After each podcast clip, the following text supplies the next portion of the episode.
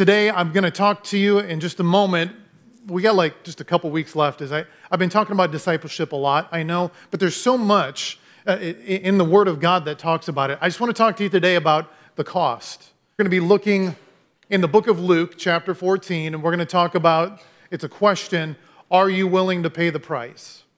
Uh, when it comes to discipleship, the question today is Are you willing to pay the price? Now, notice I'm not saying Are you willing to be a Christian? There's a difference. Being a Christian is, is, salvation is free. Amen? Okay. But choosing, choosing to be a discipleship means you have to be conscientious of what you have to purposely go after it. So you're being proactive. So Revelation 22 17 tells us that salvation is without cost, but growing up in faith um, has a price tag to it. Uh, there's always going to be a cost. Now, I want to say this in retrospect to what I'm about to say. I'm going to talk to you about the cost of discipleship, and, and, and I'm just going to point out three things today. Okay, observations, if you will, price tags, if you want to call it that. But if you're here today and at any point you think, geez, Louise, that's a, that seems like a steep price tag. Let me just remind you to not follow Christ has a greater price tag on it, even though you may not see it right now. Have you ever gone to the register and scanned something that you thought was $10, ended up being 30? And you're like, what's up with that? It sneaks up on you. In life, if you think you can get by with just not having to worry about discipleship or growing in my faith or walking with Christ, and somehow you're going to slide in safe to home, um, yeah, salvation is free of charge. But discipleship is the visible, verbal follower of Jesus Christ. You're not afraid, you're not ashamed, you're not arrogant either, but there's a price tag that comes to being a disciple, just like there is to being a Christian. But we need to be more concerned with what God says and not with what the world says. Can we agree on that? I mean, if we worry about what the world has to say more than what God has to say, this is your heaven right here. This is it.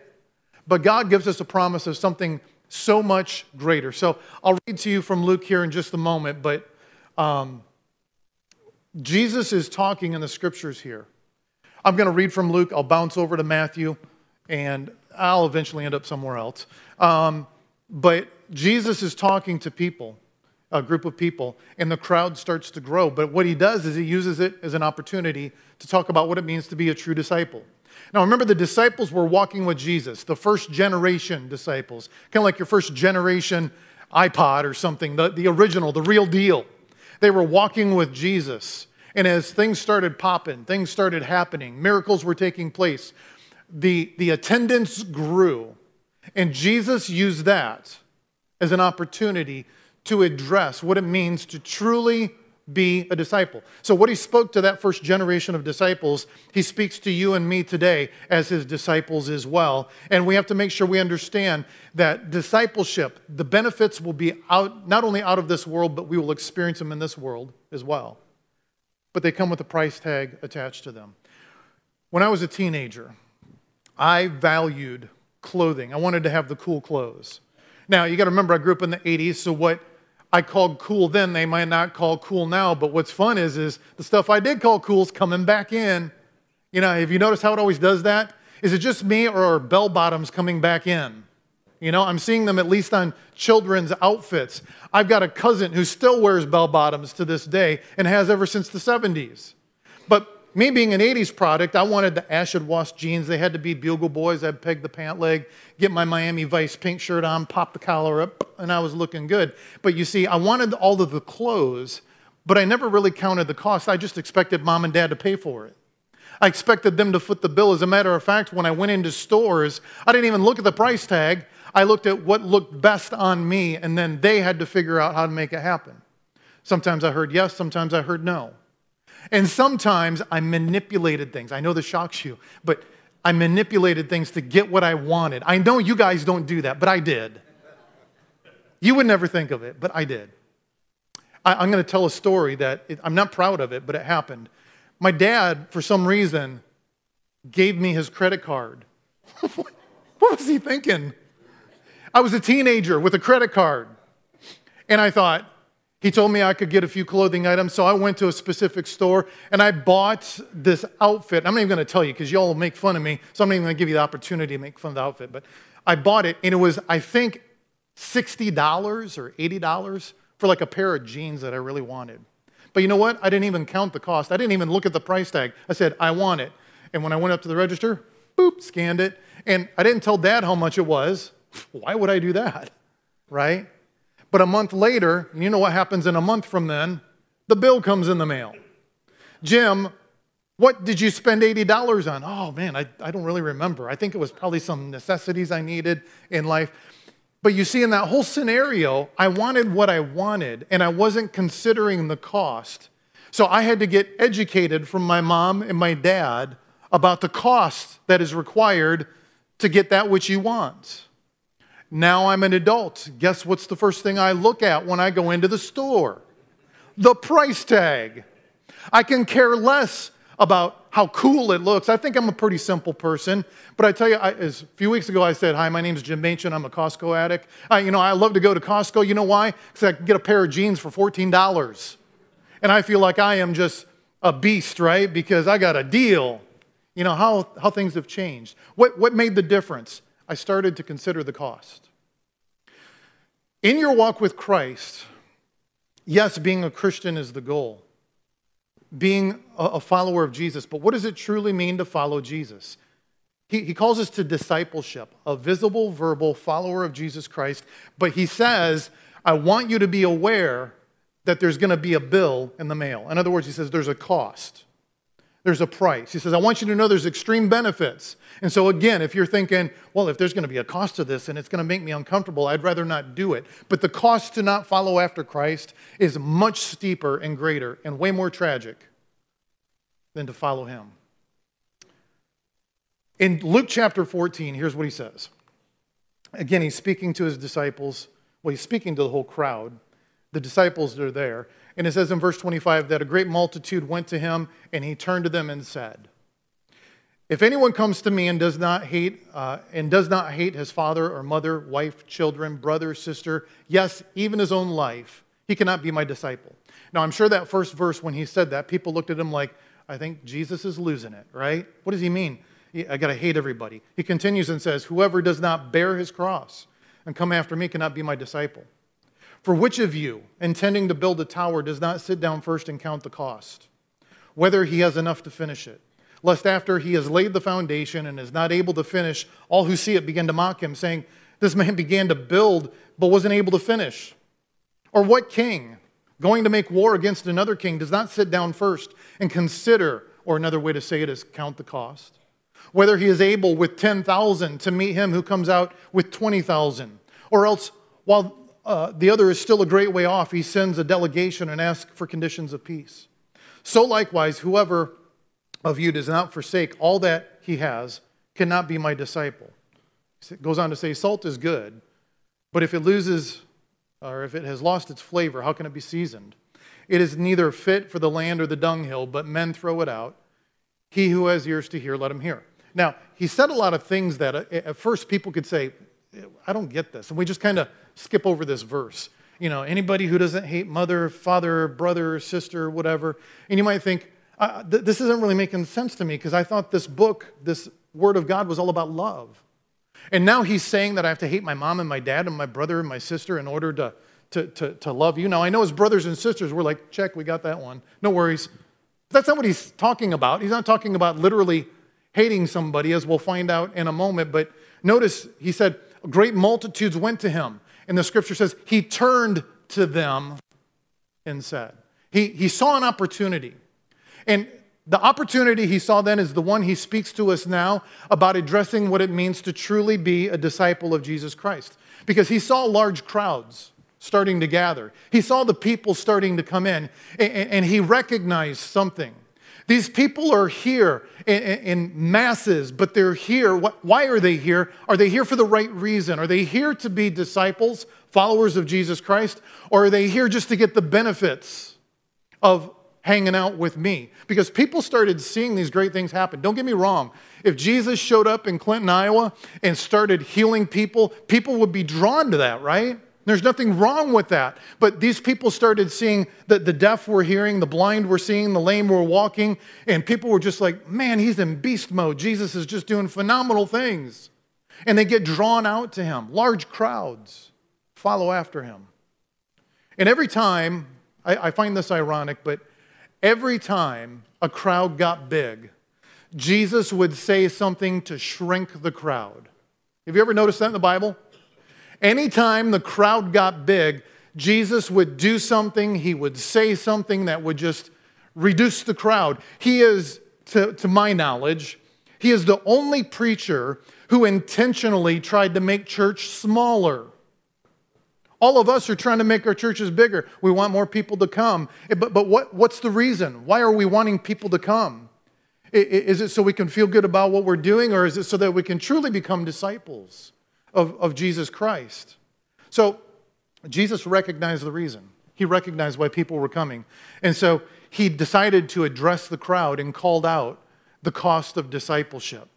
Because people, maybe their hearts, you know, were in the right place. They were interested. They, they saw something great. I would want to be, I would be drawn to that too. But the question would remain if I were living in that day and I was in the crowd and Jesus addressed this, the question would demand a response from me. Am I here for the right reason? Am I here to be a disciple or am I here just to get what I want?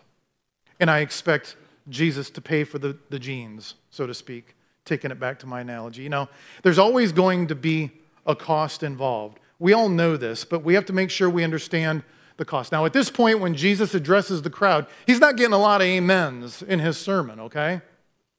When he addresses all of this, he's not getting, he hit him with a zinger and he said, Listen, you have to hate your mother and your father, your brother, your sister, and you have to completely commit to me if you're truly going to be my disciple. What does he mean when he says this? Because there's something different that's going on. There's something different that's happening. You're telling me I can't be a serious follower of Jesus unless I, I hate the people that I love? No, that's not what he said. Let me take you back to Matthew chapter 10. He says this, Therefore, whoever confesses me before men, him I will also confess before my Father who is in heaven. But whoever denies me before men, him I will also deny before my Father who is in heaven. Don't think I've come to bring peace on the earth. I did not come to bring peace, but a sword. For I have come to set a man against his father a daughter against her mother, a daughter in law against her mother in law, and a man's enemies will be those of his own household. He who loves the father or mother more than me is not worthy of me. And he who loves son or daughter more than me is not worthy of me. Now, at this point, you're probably thinking, Okay, I'm confused, Pastor. You just given me two scriptures where God said that we're not supposed to love these people, but we must love God more. It, I, am lost. What, what is the price? Here's the first thing. Write this down as number one. When you have to choose between Jesus and anyone or anything else, you choose Jesus.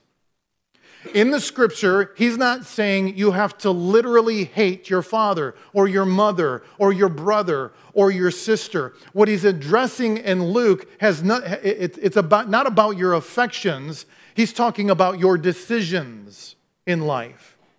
He's not saying that you affectionately have to have a disdain for a family member in order to prove your love to Jesus. He's saying that when it boils right down to it, are you going to listen to them or are you going to listen to me? Now, I've shared this story before, but there was a time in my life when I was stuck. I was in a conundrum and I didn't know what to do because we had transitioned. My dad and I, he was the senior pastor, I become the senior pastor. It's, it's a blessing and it's awkward at the same time. And, and, and from the outside, you know, people would always say, oh, that must be so awesome and so amazing. And it is. But what they don't understand is there's some awkwardness too. One day I'm in my office and I prayed about something that needed to be done. And I felt like God spoke to me. But then my dad came and talked to me, and he told me what he thought, and what God said and what he said didn't match up. I'm in a conundrum. What do I do? I'm stuck because I love my dad, but I love my father God, and I don't know what to do. And so I looked at him and I said, Dad, I'm, I'm stuck. And he said, What are you stuck with? And I said, God told me to do this, you told me to do this, and I don't know what to do. Without missing a beat, he said, Do whatever it is that God told you. Amen. Do whatever it is. This is what I'm talking about in discipleship when, when the scripture says that you hate mother, father, brother, sister. You don't literally have a disdain and a hatred towards them. He's saying that when whatever the world has to say, no matter how much you love or don't love them, whatever they say, when it butts up against with what God says, you choose God. You choose God. When you find yourself stuck, a disciple says, Jesus, what do you have to say? You can get advice from people. I ask advice from people all the time. But what does God say? He says the, the, the first price tag that you're going to find when it comes to discipleship is when, when you butt up against with what this world or man has to say versus what God has to say.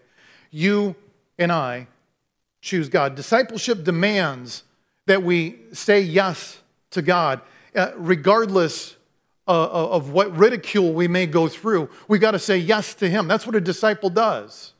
Follows through with what Jesus has to say. Yes, there's going to be price tags when you say yes to Jesus and no to everybody else, because sometimes you may see an opportunity in front of you that looks good and other people tell you it looks great, but God says don't do it.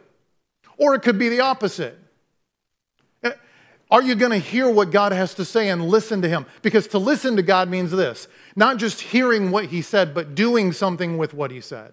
That's where it makes a real difference. Because I hear my wife all the time but I don't always do what she says, right? She can tell me, and I have that choice to make. See, listening, hearing. We got to be able to take what's said from God and do something with it. Because that's what truly shapes us, informs us, it transforms us. And Jesus Christ says, You cannot be a disciple if I, Jesus Christ, have to lose out to your human relationships. Now, God cares about you. He cares about your human relationships. He cares about each and every person. But He says, when it comes right down to it at the end of the day, and it's you and me, do I win? Is what He wants to know. Do I win out? Or do you just go on doing what it is you want to do? It, he wants us to grow and be involved in our growth. He wants us to be at church. He wants us to, feed ourselves spiritually. But you see, it's not so much about did you like the sermon or did you like the Sunday songs that, that we did in worship? Did you shout? Did you raise your hands in the air? He says it, it involves that, but does it transform you?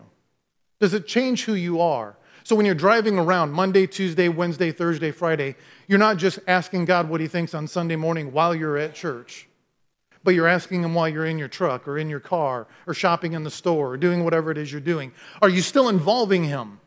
Are you still including him? That's one of the first price tags that we're going to find because if Jesus loses and others win, we ultimately lose. Did you follow that? You know, you may feel good about what somebody said. You might it might be a quick fix, but ultimately if we say no to God in the end, we miss out on the great blessings because it's not about the large crowds anymore. It's about hearing the voice of the Lord. It's about learning to do what Jesus did and shrink the crowd, so to speak, so that we focus in on what God has to say. Now, at this point, when Jesus is talking to his disciples uh, and he starts telling them about the cost of discipleship, that's exactly what happened. People started getting busy and saying, "Oh, you know, look at the time. It's 11:20. I forgot. I've got I've got a pot roast in the oven, and I, I got to go grab that." And they start leaving. They start walking away from him. People started saying, I, I, I don't know if I can do that. And they started leaving. The crowd was starting to shrink because he was just simply putting out there there's a cost. There's a cost involved. And he was just putting it out there in front of everybody, not like it's some kind of a punishment. There's always going to be a cost involved, but discipleship has to do with, with heaven and history. It has to do with, with Christ in time and our everyday life. Let me take you back to the beginning of the Bible, almost completely the beginning. Genesis chapter 2. Uh, Abraham uh, and Sarah had a child, right? And his name was, quick, quick quiz, do you remember? Isaac, right? And when they had Isaac, you got to remember they were, they were floored by this because scripture says that they were well past their childbearing age. It, I'm trying to remember off the top of my head, but I think I want to say that uh, Abraham was around 100 years old and Sarah was around 90 years old. How many of you here today, 50 years and above, would love to hear that your wife is pregnant? Yeah? She comes out, hey, it's a boy. No, no, that would put your husband in the grave probably, or vice versa. Right? Eh, so I can't even think about having a baby in my 90s or 100s. I can't even think about living to my 100. You know, but granted, yes, back in the Bible days, you know, earlier, they did live longer, so I don't know how that all played out. But my point is simply this they wanted a child, they prayed for a child, they expected a child. And finally, this child comes. And what's one of the first things that God asked Abraham to do? He asked him to sacrifice Isaac. He said, I want you to take him up to the mountain. I want you to offer him up to me as an offering. Now, I don't know about you, but I don't, I don't, I got, I don't, I don't, I don't know if I could do that. Well, Pastor, did you just say that you would put something else above God? I don't know what I just said, to be honest with you, because in our human emotions, we struggle. Well, God really asked me to do something like that? Well, He might not ask me to put my son up there, but He might ask me to put my career or my reputation or, or you know, it could be anything. He might say, here's what God wants to know. If God asks you to surrender or sacrifice anything, are you going to be willing to do it or are you going to come up with excuses? When you look in Genesis, it says that God told Abraham to offer up Isaac. And you know what Abraham's response was? It says the very next day, he got up, he saddled his donkey, and he went up the mountain because God spoke to him. He was completely following after Christ. He was obeying God no matter what he felt emotionally.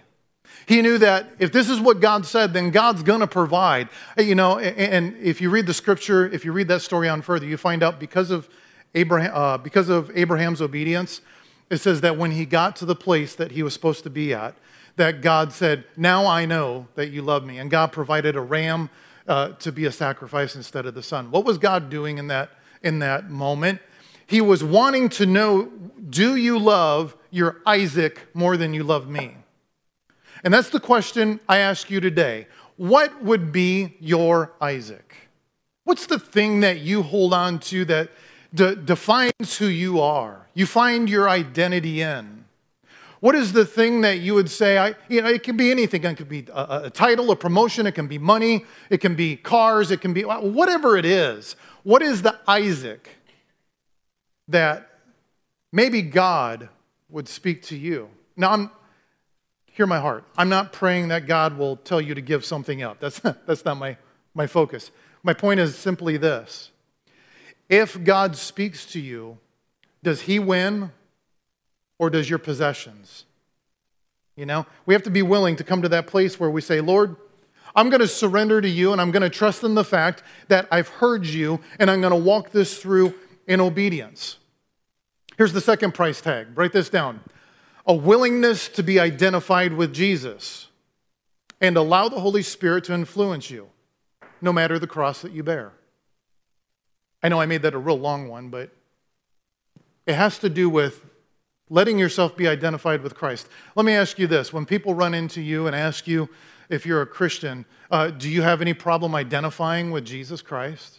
You know, I make it a point right now to get in the environment of other people's lives without letting them know that I'm a pastor.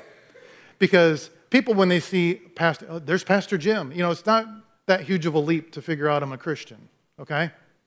But what I want people to see is not a pastor who must be a Christian. I want them to see somebody that is a Christian and because of it wants to serve and wants to help. So I make it a point to go out and serve people and help them where they're at, wherever they may be stuck in life. And at some point, a lot, not all the time, but they'll ask me eventually, Are you a Christian? And without missing a beat, I'll say, Why, yes, I am.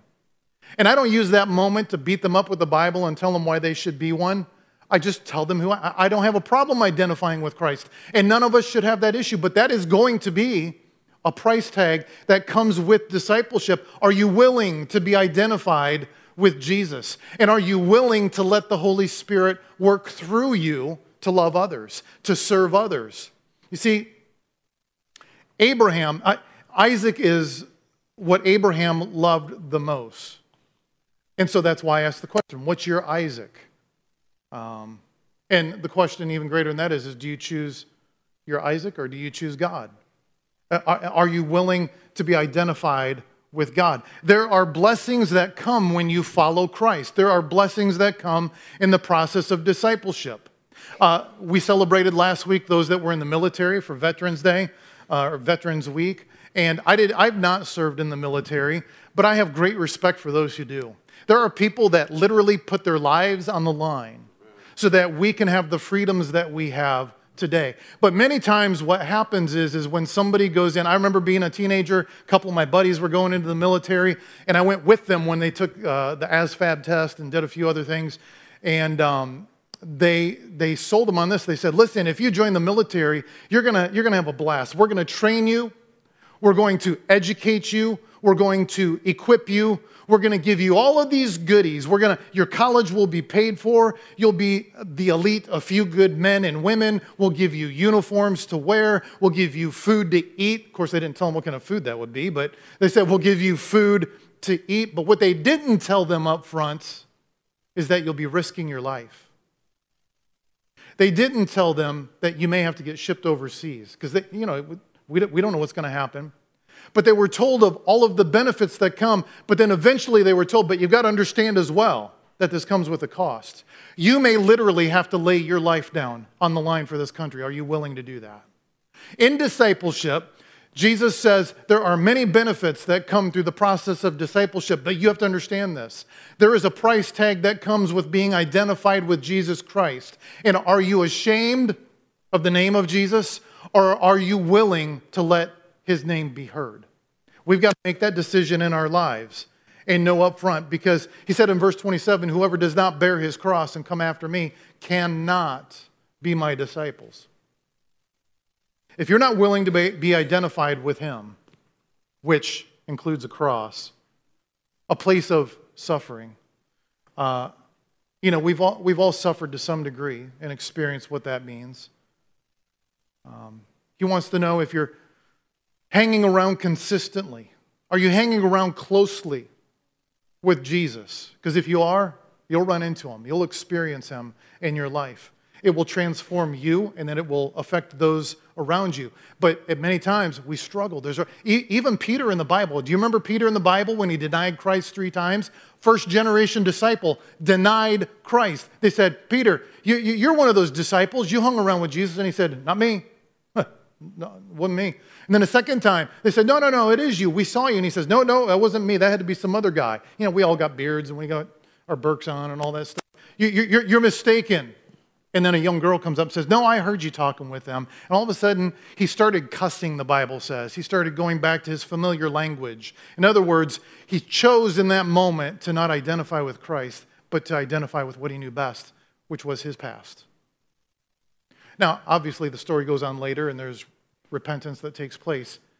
But we all face these struggles, and they're going to be there. And Jesus says that if you're going to be my disciples, are you going to be willing to be identified as a follower of Christ, as a Christian? Are you going to be ashamed of that name or are you going to embrace it? Because I believe we're living now more than ever in a post Christian era.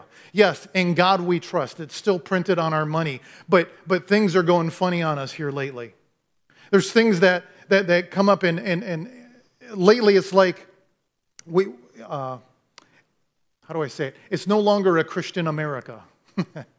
There's challenges that are coming as we slowly start to pull Christ out of the scene. Jesus says, even in the midst of that, are you willing to take up your cross and follow me? Here's the third price tag, and that's this it's moving from an ownership mentality to a stewardship mentality. He says, those who are my disciples move from this mentality of owning something to a mentality of stewarding something. Um, Jesus ultimately in the Bible says, I, I, I don't want you or me to own anything. I want you to steward it. Now, I know that can challenge our thinking, but he says in verse 30, 33 So likewise, whoever of you does not forsake all that he has cannot be my disciples. He says, You can't you're telling me I can't be his disciple if I don't give up all my possessions? No, I'm not asking you to do that. I, am not saying that you have to do that. What he's saying is, would you be willing to if you were called upon?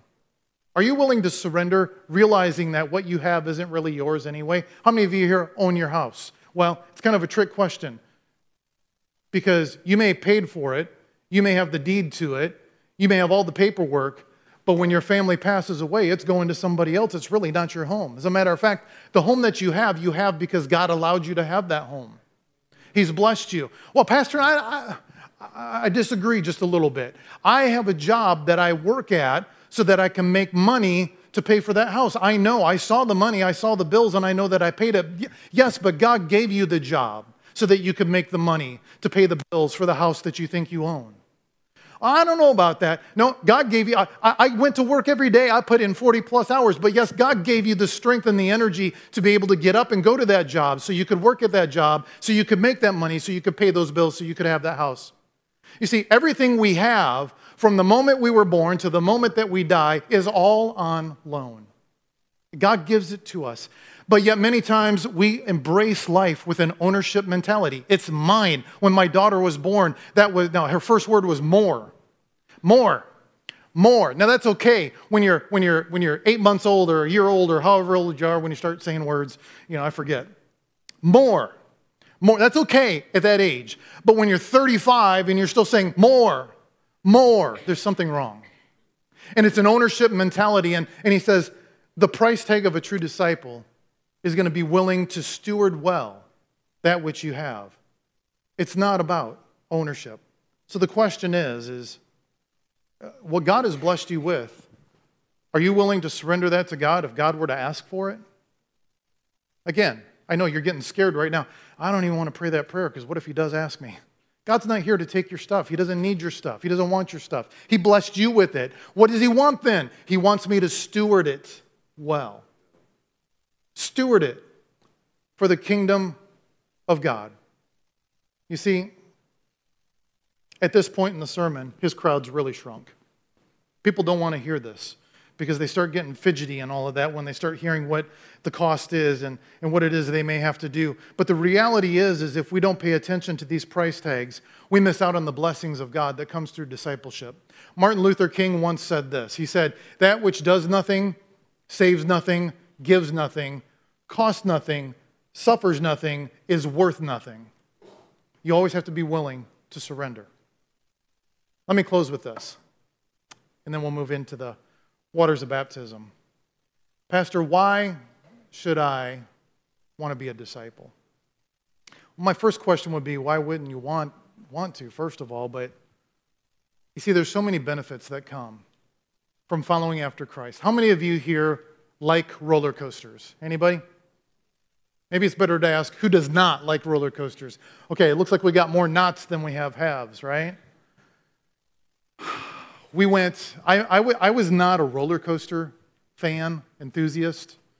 I've become more so now, but you'll learn as you get to know my wife and I, she's the crazy one in the relationship, okay?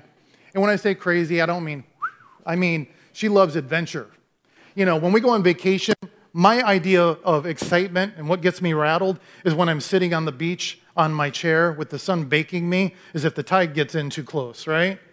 Oh, I gotta move my chair. You know, my wife's idea of excitement is to find a cliff to jump off of. And I'm like, for, for no good reason, just jump, you know? And we, we've gone, and she's talked me into so many things. I mean, and I'm, I'm thankful for it most days.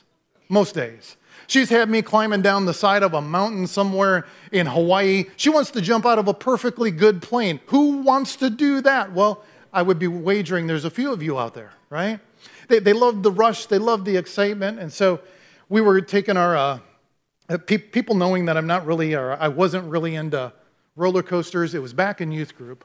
Uh, Pastor Chris was volunteering at the time. We had a, a kid uh, by the name of Aaron, who we called affectionately Amo, and uh, we went to, uh, what is it in Chicago? Six Flags, Great America?